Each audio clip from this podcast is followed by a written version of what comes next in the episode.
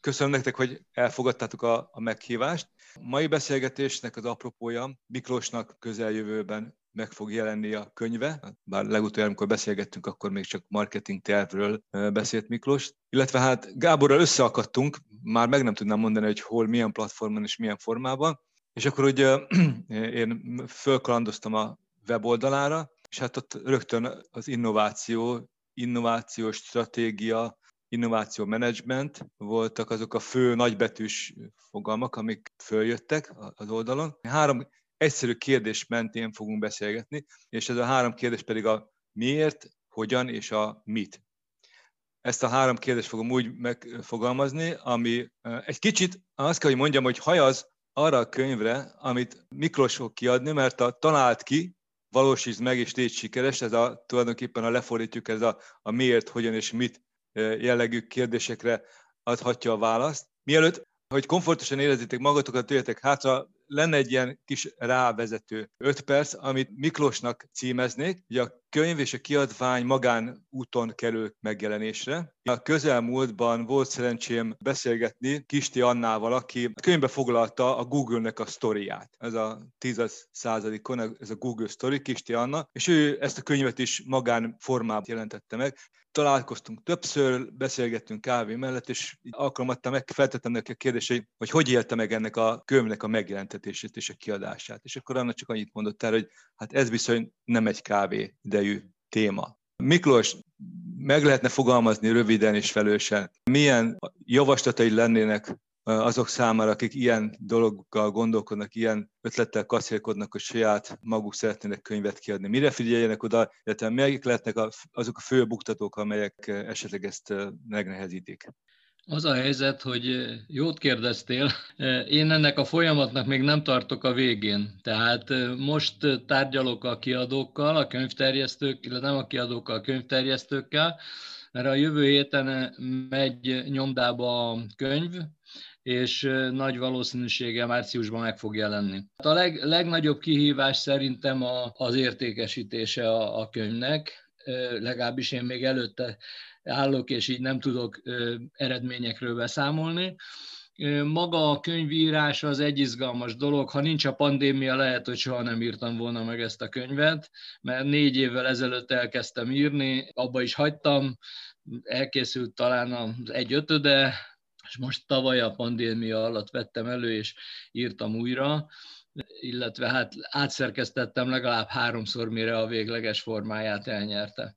Valami olyasmit tudok mondani azoknak, akik most csapnak ilyenbe, amit az egyik feltaláló barátom mondott, miután átolvasta a kiadványomat, vagy a kéziratomat, hogyha ő ezt 10 évvel ezelőtt tudja, amikor belecsapott egy fejlesztésbe, akkor lehet, hogy nem csapott volna bele a dologba. Hogyha én előre látom, hogy mennyi problémát jelent egy könyvkiadás, akkor lehet, hogy nem csaptam volna bele. De ez a humor része a dolognak. Természetesen, ha megtalálja az ember azt a csapatot, aki segít a tördelésben, az ábrák megfelelő kivitelezésébe. Nekem karikátor barátom fantasztikus illusztrációkat rakott a könyvhöz, volt, amin hetekig nevettem, meg jól esett rágondolni, mert mikor a Deszka Modellről beszélgettünk, akkor neki rögtön beugrott a Trójai falu, meg is rajzolta. És a Trójai falu, mint Deszka Modell szerepel a könyvemben,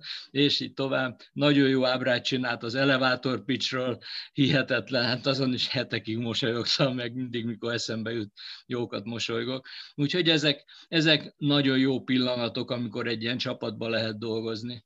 Akkor Gáborhoz intézném a kérdésemet. Ha ugye te, mint aktív tanácsadó, cégek kisebb, nagyobb, főleg ahogy néztem a honlapodat, azért inkább a nagyobb cégek azok, akik az ügyfeleid közé tartoznak. Tanácsadóként a tudásodat mindig napra készen kell tartanod. Melyek azok a fő információforrások, amelyek ezekben leginkább tudnak támogatni, és a könyvet, mint információ, tudásforrást hova tennéd? A könyvet imádom, és nagyon, nagyon gratulálok Miklósnak, és együttérzésem is egyben.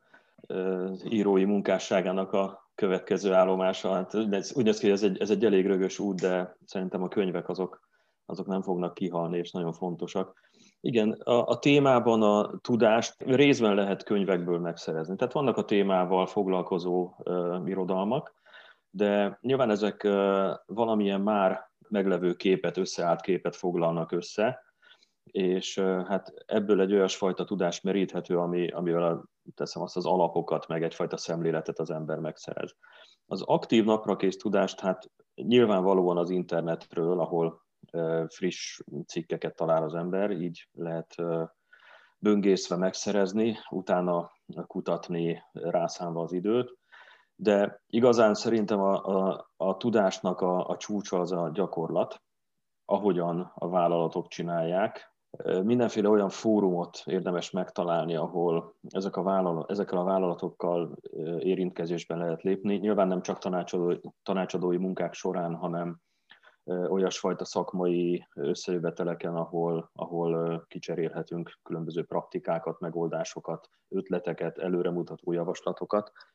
És hát a Game Changers közösségben mi ezt csináljuk, amit azzal a céllal hívtunk létre, hogy legyen egy naprakész, előremutató tudás, találjuk meg a legjobb gyakorlatokat, osszuk meg ezt egymással, és ha lehet, és van rá energia, akkor publikáljuk az üzleti közönség felé.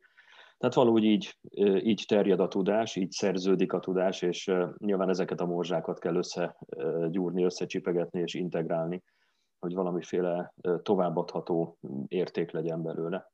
Azt gondolom, hogy ha jó gyakorlatok ismerete és a céges gyakorlatban való jártasság közelítjük meg a dolgot, akkor mindkettőtök esetében azért nagyon komoly tapasztalatról beszélhetünk. Gábor honlapján látható, hogy 100-as nagyságrendű lezárt projekt van a háta mögött, amelyből meríti azokat az innovációs jó gyakorlatokat, kiváló innovációs gyakorlatokat, amelyeket utána föl tud mutatni ügyfelei számára. Miklós esetében pedig hát talán nem állok egy titkot, hogy több 10 éves tapasztalat van a háta mögött, a könyvnek a hátoldalán az ajánló részben le is vezeti sorokon keresztül, hogy milyen formában, milyen úton és milyen gyakorlat mentén szerezte ezeket a tapasztalatokat. Tehát azt gondolom, hogy ti nagyon jó, úgymond interjú alanyok lesztek abból a szempontból, hogyha ezt a témát, hogy innováció menedzsment szeretnénk egy kicsit körbejárni. A Gábor mondta, hogy a könyv az alapok, akkor kezdjük mi is az alapoknál. Biztos, hogy számtalan formában, számtalan kontextusban lehet megfogalmazni azt, hogy mi az, hogy innováció. Én azt gondolom, hogy ha megtennétek, hogy első körben egyszerűen és röviden, tehát nem feltétlenül szakértők számára, hanem a hétköznapi ember számára, és az ő nyelvén megfogalmazva innováció, mi az innováció, és miért kell érdemes, hasznos innovációval foglalkozni. Hát az én innováció definícióm nem biztos, hogy követi a szigorú szakirodalmi kereteket. Én minden olyasmit hajlamos vagyok innovációként apostrofálni, ami egy szervezet működésének, piacának, hátterének megújítását jelenti. Mindenféle új megoldást. Én az innováció között sokféle innováció van természetesen, beleértve a szervezeti innovációt, marketing innovációt, piaci innovációt, sok-sok minden van. De én a legfontosabbnak azt tartom, amit a könyvben igyekeztem körüljárni, ez a terméktechnológiai szolgáltatás innováció. Amikor egy valami olyan új jön létre, és az innováció lényege kettős. Az egyik az, hogy új, a másik az, hogy megvalósul. Tehát ha nem jut el piacig, az igazából nem innováció, hanem a kutatásfejlesztésnek a mellékterméke, vagy egy elhalt ötlet, bármi másnak lehet nevezni, de nem innováció. Innováció az, amikor már meg is valósul. Mondjuk ez a szervezet vagy a marketing innováció tekintetében azt jelenti, hogy ott is bevezetésre kerül ez a dolognak a lényege, tehát meg kell, hogy valósuljon maga a folyamat. Ez egy folyamat az innováció. Igen, én mélyen egyetértek Miklós megközelítésével. Amikor mi a vállalati szektorban innovációról beszélünk, akkor mi is általában 3 rétegét különböztetjük meg az innovációnak. És hát azért ez a megkülönböztetés, mert hát különböző technikák kellenek hozzá, különböző szakértelem kell hozzá, ugyanakkor azt nem szabad elfelejteni, hogy ez a három réteg ez elválaszthatatlan egymástól. Amit Miklós említett, ez a termékszolgáltatás, technológia, innováció, ez a, hát ilyen nagyon egyszerűen megfogalmazva ez a cucc, amit kínálunk a piacon, tehát amivel előhozakodunk. Ez jellemzően a vállalkozások, vállalatok ezt értik, hogy ez miért fontos, és tudják, hogy meg kell újulni, és mindig valamilyen újdonsággal kell az ügyfélkört meglepni, és megörvendeztetni. Tehát ez ügyben, hogy is mondjam, a felfogás, az, hogy ez mennyire fontos, ezt tudják a vállalatok. Ez egy másik kérdés, majd gondolom erről is beszélgetünk, hogy erre milyen erőforrásokat tudnak szánni. A második rétege az innovációnak, ez az üzleti innováció, az az, hogy az előző innovációs rétegben előállított termékeket, szolgáltatásokat, hogyan visszük ki a fogyasztókhoz, a piacokhoz, hol találunk új piacot, hol generálunk új piacot, hogyan értelmezzük a piaci szereplők preferenciáit, hogyan találunk új fogyasztói szegmenseket, milyen csatornákon juttatjuk el a termékeinket, szolgáltatásainkat a piacra. Ugye az online világ nagyon sok új lehetőséget hozott ez ügyben. Itt ebben a rétegben már azért nagyon komoly problémák vannak, tehát itt nem biztos, hogy a vállalkozások helyesen értik, hogy ezen a területen is meg kell újulni, és hajlanak a hagyományos bevált modellek alkalmazására. A harmadik rétege az innovációnak a mi megközelítésünkben, ahogy Miklós is említette, ez a szervezeti innováció, és a legnagyobb bajok itt vannak.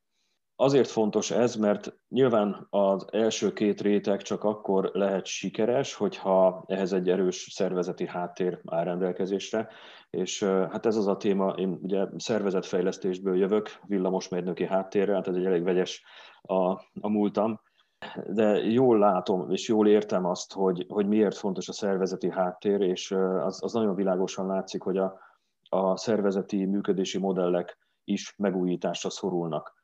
Gondolom, a beszélgetés későbbi részében erről is lesz majd szó, most csak ennyivel foglalnám össze, tehát hogy ez a három réteg, a termék, üzleti és a szervezeti innováció párhuzamosan egymással interakcióban egy közös cél érdekében kell, hogy végigfusson. Olyan megközelítésre lennék kíváncsi, véleményetek szerint az innováció az proaktív vagy reaktív? Ha onnan közelítjük meg, hogy Gábor azt mondta, hogy a vevői oldal elvárásai generálják ezt az aktivitást, akkor véletlenül reaktív. De hogyha új piacokat szeretnénk feltárni, vagy új piacokat szeretnénk létrehozni, akkor mindenképpen ennek proaktívnak kell lenni.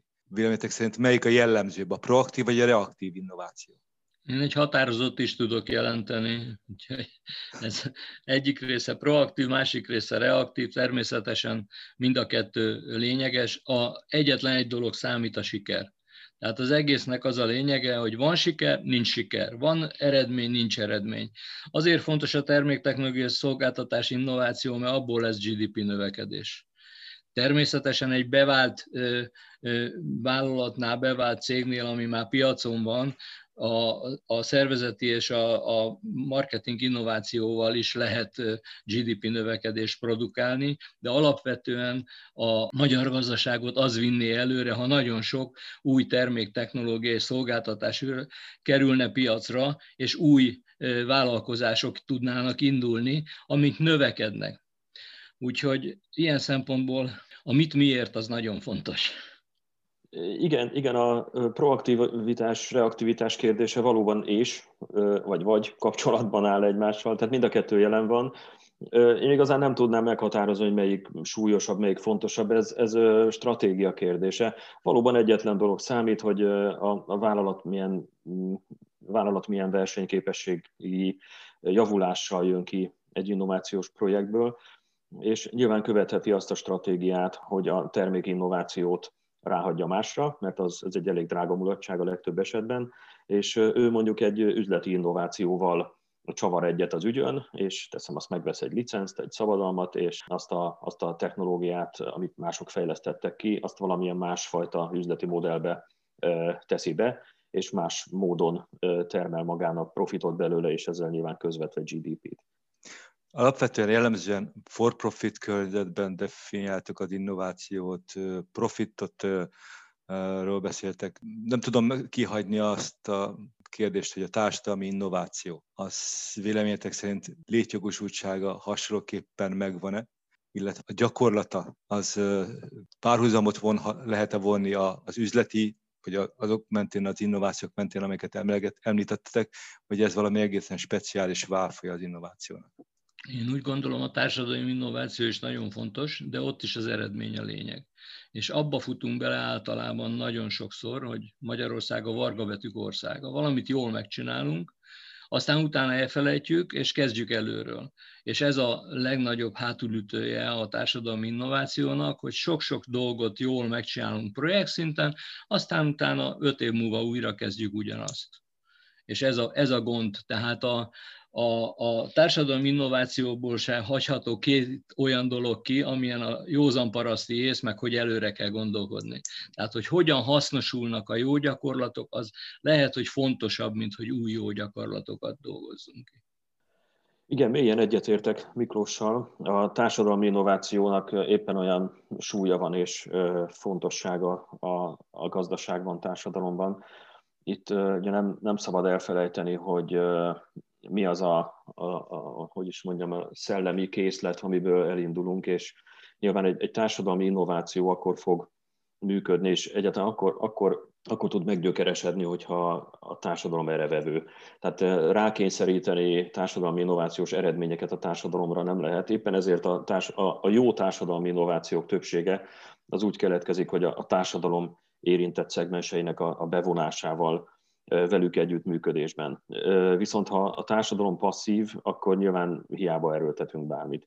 Ebből a passzivitásból azt gondolom a legjobb recept, hogy kijöjjünk, a legjobb recept erre az oktatás, hogy mire szocializáljuk az utódokat, a következő generációt, mennyire vesszük észre, hogy mi fontos nekik, hogyan vonjuk be őket már az iskolákban is, akár komoly társadalmi innovációba. És azt gondolom, hogyha egy olyan szemlélettel jönnek ők ki a gazdasági életbe, hogy tenni akarnak, akkor ezek a társadalmi innovációk sokkal, nagyobb igényességgel futnak végig, és nagyobb hasznossággal. Tehát akkor az egyik kulcs sikertényező az, hogy az innovációnak úgymond beszélő viszonyban kell lenni a környezetével. Tudni kell reagálnia rá, illetve el kell tudnia magát adni. Tehát valahol nem mehet szembe akár társadalmi viszonyokkal, akár gazdasági viszonyokkal, vagy egyebekkel. Nem tudom kihagyni a kérdést, mi a véleményetek innovációs szakértői szempontból a startup kezdeményezésekről? Ezek mennyiben tartoznak az innováció kategóriájába? Hát azt gondolom, hogy a startupok egy kis szeletét adják a gazdaságnak. Ugye klasszikusan a startup definíciójához hozzátartozik az, hogy nagyon gyorsan skálázódik fel, és nagyon hamar nemzetközi piacra törekszik. És azt gondolom, hogy az egy illúzió, hogy mindenki startupot fog csinálni, és startupon keresztül lesz sikeres. Általában a startupoknál valamilyen innovatív ötlet van a háttérben, erős finanszírozással, és ahogy látom a startupok történetét, nagyon-nagyon intenzív a következő réteg, tehát az üzleti innováció a startupok világában. Tehát, hogy milyen üzleti modellel, milyen fogyasztóknak, milyen igényre válaszolva, vagy milyen igény megelőzve juttatjuk el a terméket, szolgáltatást. És nagyon sok olyan startup rossz történetet, vagy sikertelen történetet látok, ahol a harmadik réteg, tehát a szervezeti innovációs lába hiányzott az innovációnak.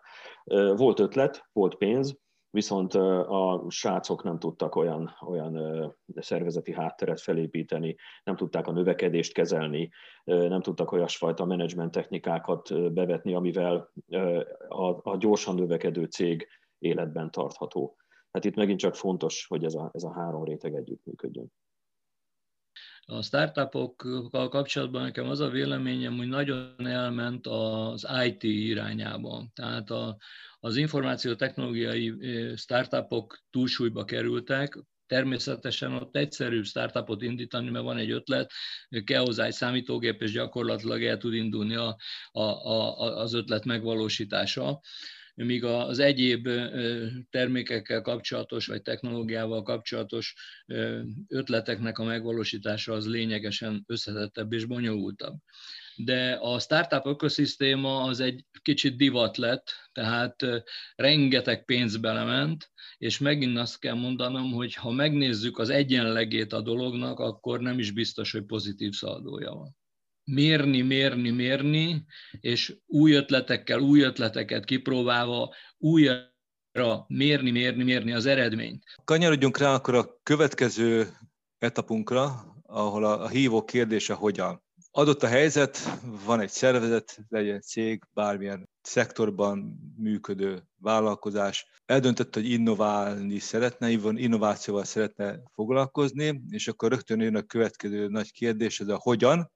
Talán itt jön be az innováció menedzsment a témakörbe, hogy hogyan is kell az innovációt elindítani, egyáltalán mi az a startvonal, amitől egyáltalán az innovációként lehet kezelni, illetve melyek azok a feltételek, amelyek, most gondolok itt akár a szervezeti, tudásmenedzsment és egyéb feltételek, amelyek alapból muszáj, hogy meglegyenek. Tehát hogyan is kell elindulni, hogyan is kell nekivágni egy ilyen innovációs folyamatnak. Ti azért láttatok, hallottatok sok mindent. Esetleg néhány olyan példát, akár pozitív, akár negatív példát, ha felhoznátok, hogy ez hogy is valósul meg a gyakorlatban. Tehát a nagykönyv úgy írja, hogy ehhez képest az élet azt produkálja, hogy. Nekem egyszerűbb a dolgom, mert én terméktechnológia szolgáltatási innovációval foglalkozom alapvetően. Ott egy kicsit más a helyzet, mert ha van egy új terméktechnológia vagy szolgáltatás, az első és legfontosabb, hogy annak az újdonság tartalmáról meg kell bizonyosodni. Hogyha kiderül, hogy az nem olyan új, mint amilyenre mi gondoltunk, és a piacnak nem biztos, hogy szüksége van rá, akkor el kell felejteni, és tovább kell gondolkozni. Tehát a legelső lépés az újdonságvizsgálat, és a piacnak a meghatározó szerepe az egész folyamatban. Tehát hiába valami jó, nem biztos, hogy a piacot meg lehet győzni arról, hogy ez neki kell. Mondhatok rá példát is, tehát volt néhány évvel ezelőtt, most már egy évtizede talán valakinek egy olyan ötlete, hogy egy névjegykártyára mondjuk rajta van az operaház fényképe, és alatta egy vonalkód, ami nem más, mint a GPS kódja az operának, és hogyha ezt egy megfelelő leolvasónak megmutatod, akkor oda-vissza az operához. Igen ám, csak a technika gyorsabban fejlődött, mint hogy ezt a szabadalmat értékesíteni tudta volna az illető. Beleölt több 10 millió forintot a szabadalmaztatásba, és a végén a technika túllépett rajta. Tehát most már olyan GPS olvasók vannak, hogy megmutatod neki a címet, és leolvassa, és akkor oda-vissza, ahova éppen akarod. Tehát az egyik ilyen lehetőség az, hogy túllép rajta a technika. Tehát a legfontosabb az újdonságvizsgálat, piacvizsgálat, szabadalmaztatom vagy nem szabadalmaztatom, és akkor utána folyik az, hogy lesz ebből prototípus, az egy vízválasztó a prototípus, vagy Deszka Modell mondjuk bonyolultabb esetekben. Ha a vízválasztón is megfelel, és tovább lehet vinni, és céget lehet belőle csinálni, attól kezdve igazából gyorsulhat fel az innováció. Igen, amit Miklós mond, az innovációnak ez a kemény része, ez a technikai része. Én gyorsan át is kapcsolnék a soft részére, ami ugyanúgy fontos a hogyan kérdésre való helyes válaszhoz. Egy picit messzebbről kell itt indítanunk, mert az látszik, hogy ebben a nagyon digitalizált világban, ebben a hálózatos világban kezdünk egészen máshogy működni. A fogyasztói szokásaink alapvetően változnak meg, és ezek a fogyasztói szokások kezdenek rávetülni a munkavállalói szokásainkra is. Tehát ugyanúgy a szabad választás, a szabadsági fok az, ami kezd mindent vinni, és ha valaki elmegy dolgozni egy munkahelyre, akkor ott két dolog nagyon fontos neki. Az egyik, hogy minél nagyobb szabadsági fokkal bontakoztathassa ki a tehetségét, a másik pedig, hogy olyan környezetben lehessen, ahol inspirációt nyer. Ez nem csak az épített fizikai környezetet jelenti, hanem a szellemi közeget is. Tehát azok a fajta nagyon keményen hierarchikus berendezkedésű szervezetek, amik ugye hát klasszikus menedzsment szakirodalomban még mindig sőt a menedzsment iskolákban is még mindig ott vannak. Ezeket lágyítani kell. Tehát ezek nem vonzó közegek, ezek nem az inspirációnak és az innovációnak a melegágyai. Ott, ahol még mindig főnökök vannak, nagy F-fel és csupa nagybetűvel, ott nyilván az embernek olyan érzése van, hogy ott korlátok között mozog, és a korlátok azok nem feltétlen a tehetség kibontakozását támogatják. Tehát azt gondolom, hogy itt nagyon sok mindent át kell gondolni, és az látszik, hogy a nagyvállalatok törekszenek arra, hogy a nagyon nehezen visszabontható és lágyítható hierarchiákat valamilyen módon azért puhítsák, és ilyen kis organikus szigeteket már mernek létrehozni. Ott, ahol piciben modellezik azt, hogy hogyan is lehetne működni, kicsit ilyen Google-szerűen, ami ugye hát most már ez is a szakirodalom része, hogy egy ilyen Google-szerű techno cég hogyan működik. De ugye a legtöbb vállalat ezt még nem tudja megugrani, hiszen más fejlődési pályát írt le, mások a hagyományok, más a menedzsment kultúra, nagyon nehéz visszabontani az organikus struktúrák, vagy struktúrálatlanság felé. De jellemző módon ilyen K+F innovációs jellegű csoportokban működnek már ezek az organikus szigetek, és itt ugye a munkavállalók, akik nem csak az új generációhoz tartoznak, tévedést ne essék, itt a korábbi generációk tagjai is nagyon szívesen váltanak erre a fajta berendezkedésre. Ők itt nagyon szívesen időzőjelben tombolják ki magukat, és termelnek értéket. Ugye itt az ötletfázisból, hogy eljusson valami odáig, hogy aztán tényleg egy komoly projekt lehessen belőle, erről a fázisról beszélünk most, és ez kifejezetten egy ilyen szabad közegben működik a legjobban, hogy ez létrejöhessen. Az ember azt gondolná, hogy a kis cégek világában működnek ezek a fajta nagyon szabad megoldások, ami részben igaz, mert egyébként szerintem ez a KKV-szektornak egy óriási lehetőség, hogy errefelé mozduljon el, hiszen nem kell hagyományosan berögzült ide hierarchiákat lebontani, de nyilvánvaló itt az alapító, a vezetés stílus az, ami ennek a korlátja lehet.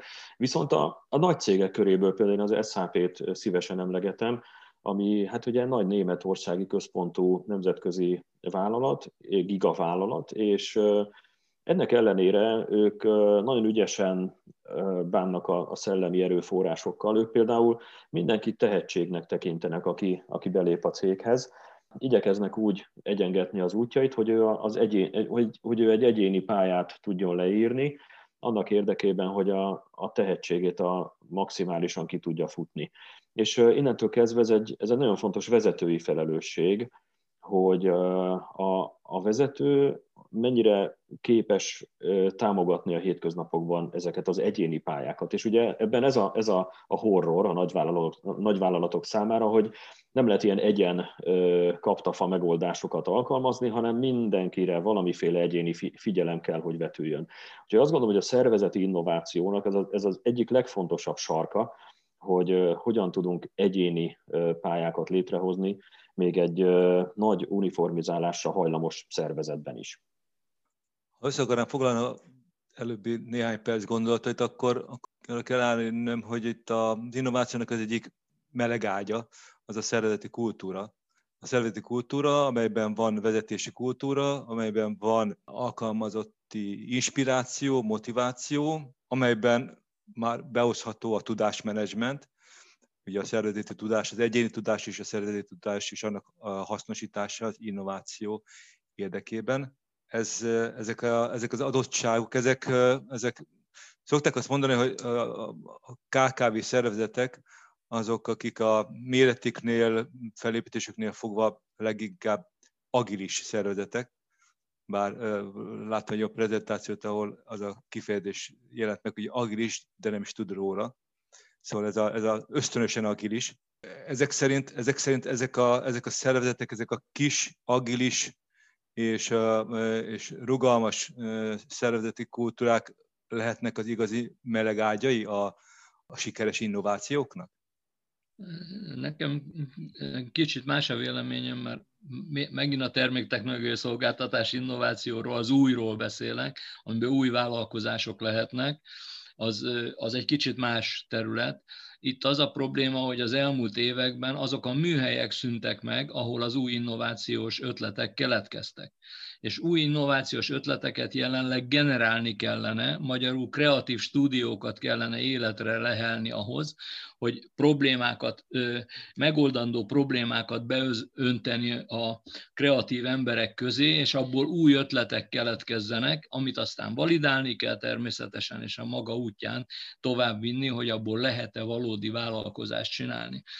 A meglévő vállalatok tekintetében mindennel egyetértettem, amit Gábor mondott, de nekem az a fontos, hogy újak jöjjenek létre. Ugyanakkor van egy nagyon érdekes ellenmondás, ugye nyilván egy kis vállalkozás a méreténél fogva rugalmasabban lesz agilis, rugalmasabban és könnyebben tudja elérni ezt az agilitási szintet, ami az innováció melegágya lehet, ugyanakkor a tőkeereje kisebb. A nagyvállalatnál a tőkeerő megvan, tehát ők izomból le tudnak fejleszteni és végig tudnak vinni egy innovációt, miközben ott van egyfajta rugalmatlanság és egy ilyen nehezen mozgó csatahajóként való működés. Úgyhogy ez az ellenmondás az, amit megpróbálnak ilyen-olyan tőkeinjekciókkal feloldani, de látjuk, hogy az innovációnak a különböző rétegei, elsősorban szervezeti innováció, ezek nem egyformán hangsúlyosak, és hát nagyon sok jó ötlet megy kárba ezért. Kanyarodjunk az árobb kérdésünkhöz, ami alatt én azt értem, azt gondolom, hogy mit is értünk el? Most a folyamatot, ahogy Miklós mondta, az innováció egy folyamat, a folyamatot elindítottuk, így úgy amúgy végigvittük, és a folyamatnak van egy kimenete, ami egy elvárt célértéknek a megjelenése, megvalósulása, jobb esetben annál több, rosszabb esetben hát egy adag frusztráció. Hogy látjátok? Persze ismerjük a statisztikákat, amelyek arról beszélnek, hogy a hazai innováció hogy is néz ki a nemzetközi innovációs körképben, milyen helyet foglalunk el, milyen sikereink vannak. Hogy látjátok jellemzően a kimenete a magyar innovációs törekvéseknek, és ezeket a kimeneteket mi eredményezi? Mitől lesz valami kiugróan jó, kiugróan sikeres, és mitől lesz valamiből egy frusztrált projektzárás, és ha lehet esetleg számosságban, hogyan látjátok, ugye a nagy merítést vizsgálva, milyen százalékban jönnek ki az innovátorok, vagy az innovációval foglalkozó cégek pozitívan ezekből a folyamatokból, és milyen mértékben sikertelenség az egyenlet vége. A magam részéről ezt úgy látom a terméktechnológiai szolgáltatás innovációban, hogy az ígéretes, érdekes, piacközeli innovációs ötleteknek a 95%-a nem jut el piaci fázisba. El tudod képzelni, hogy mennyi pályázati pénz, mennyi energia, mennyi munka megy bele abba, hogy a végén ebből nem lesz vállalkozás. A másik ilyen probléma ezen a területen az, hogy mire egy nem IT innovatív ötlet a piacra kerül, az 3-10 év. A mai világban ezt kibírja egy termékötlet? Hihetetlen. Tehát fel kellene mindenképpen gyorsítani ezeket a folyamatokat, csak ahhoz sok-sok minden kellene. A másik probléma, ha egy ötletből végül is termék lesz és piacra kerül, akkor az a kérdés, hogy mitől sikertörténet. Az igazi sikertörténet az lenne, hogyha elkezd fejlődni, nagyobb vállalat lesz belőle, középvállalattá válik, ne adj Isten, megtalálja azt a piaci rést, nist, ahova be tud törni a nemzetközi piacon, nemzetközi tud válni, és lesz belőle egy magyar transnacionális vállalkozás. Na, ilyen példát rendkívül keveset tudok mondani. Az a jellemző általában, ha elindul egy új vállalkozás, akkor ha megtérül, tehát a befektetései, amivel piacra került, azok, ha már megtérülnek, az már sikernek minősül, de az igazi siker az, hogyha néhány év múlva mondjuk egy nagyobb szakmai befektető felvásárolja. És akkor véget ér már megint magyar szempontból ennek a sikertörténete. Tehát azok a fajta vállalkozások, amik hosszú időn túl a piacon tudnak lenni innovatív vállalkozások, azoknak a száma igen kicsi. Vannak az innovatív vállalkozások, azokat hívjuk azoknak, akik az árbevételük minimum 10%-át fejlesztésre fordítják. ezek között azok a nagy növekedés képességű vállalkozások, akik 3 évente meg tudják duplázni az árbevételüket. Na, ilyen aztán már nagyon kevés van. Pedig ezek lennének azok a vállalkozások, amikből ha sok lenne, akkor kialakulhatnának új húzóiparágak Magyarországon. Mondok egy példát, a Kav-Hungária példáját. Ez egy kis vállalkozás, alumínium nyilászárókat gyártanak, minden termékük saját tervezésű és kifejezetten innovatív. Ami nagyon sok szempontból tanulságos a sztoriban az az, hogy egy budapesti székhelyel és egy fejérmegyei kis gyárral gyakorlatilag most már európai babérokra tör a cég, és ennek a sikernek egyetlen szó van a háttérében, ez az innováció, ami nem korlátozódik kifejezetten csak a termék innovációra, mert egyébként ebben ők nagyon erősek, és tényleg az európai hírük is innen eredeztethető, de a cég vezetője világosan látja és érti, hogy mindez nem egy szervezeti innováció nélkül és üzleti innováció nélkül. Ő a szervezetét úgy hangolja, hogy nagyon szívesen vesz fel olyan embereket például, akikről abban a pillanatban nem is tudja, hogy milyen munkát fognak végezni, de az elkötelezettségük és az elszántságuk, a szenvedélyük megvan, és nyilvánvaló, hogy ilyen karakterű emberekkel inkább meg lehet váltani a világot, mint olyanokkal, akik nem tudom milyen szaktudással rendelkeznek, de a hozzáállásuk gyenge. Tehát ez a siker egyik kulcsa a menedzsmentben, a szervezeti háttérben van, a másik az innovációra fordított erőforrásokban. És még egy nagyon fontos dolog van, amit általában elmondhatunk, és lehet, hogy nem nagyon vesszük észre, hogy azok a vállalkozások, akik azt hiszik, hogy a magyar piacra korlátozódik a tevékenységük, ezek nagyon tévednek, egyre inkább tévednek. Egyre inkább egy nemzetközi piacon vagyunk még akkor is, hogyha ezt nem tudjuk tudatosan, és nem érezzük, és nem látjuk a két szemünkkel. Tehát a saját piacainkba harabdálnak bele azok a nemzetközi, akár online szolgáltatók, amely piacokról azt hiszük, hogy az a miénk, és érinthetetlen. Ez nincs így már, rég nincs így. És azt gondolom, hogy érdemes emiatt, hát ha nem is nagyban gondolkozni, de egy jóval kiterjedtebb versenypályán gondolkozni. Még akkor is, hogyha nem akarunk, teszem azt, Európa más országaiban megjelenni, és ott leányvállalatokat létesíteni, vagy tevékenységet kezdeni, akkor is tisztában kell ezzel lenni, hogy már a saját piacunkon is egy jóval élesebb verseny van. Még egy faktor, ami talán ide tartozik, ami nagyon fontos, egy picit talán visszakanyarodok a hogyanhoz ezzel, elnézést, de a kis és közepes méretű vállalkozások nagyrészt a felméréseink szerint nagyrészt azért félnek az innovációtól, mert nagy kockázatot jelent. Tehát egyáltalán nincs rá garancia, hogy az a pénzügyi erőforrás, meg mindenféle erőforrás, amit beletolnak, az megtérül, és hát lehet, hogy azok az utolsó tartalékaik, amiket erre fordíthatnák. Tehát a tét jóval nagyobb náluk, mint a nagy nemzetközi cégeknél. Emiatt nagyon fontos lenne, hogy az innovációs folyamatmodellek, hozzáértés, az innovációnak a vállalaton belüli menedzsmentje, vagy akár a projektszerű gondolkodás, a projektkultúra, az agilis módszertanok bevezetése, ahol ugye az ügyféllel közösen fejlesztjük a terméket, a szolgáltatást, és emiatt nyilván a kockázati szint is alacsonyabb lesz. Tehát, hogy ezeket megtanulni, ezeket tudatosan használni. Ez nyilván a vállalatnak is érdeke, ha ezekhez jól ért és rendelkezésre áll ilyesfajta szellemi támogatás, akkor szívesebben vág bele innovációba, hiszen nagyobb esélyt lát arra, hogy hasznosan és sikerrel végig tudja vinni, és eredmény lesz belőle, ahogy Miklós mondja. Meg hát ez azoknak is az érdeke lenne, akik külső finanszírozást tesznek bele, akár pályázati pénzeket, hogy azok az erőforrások, azok ne füstöljenek el a semmibe, hanem tényleges profit, és a profiton keresztül GDP termelődjön belőle.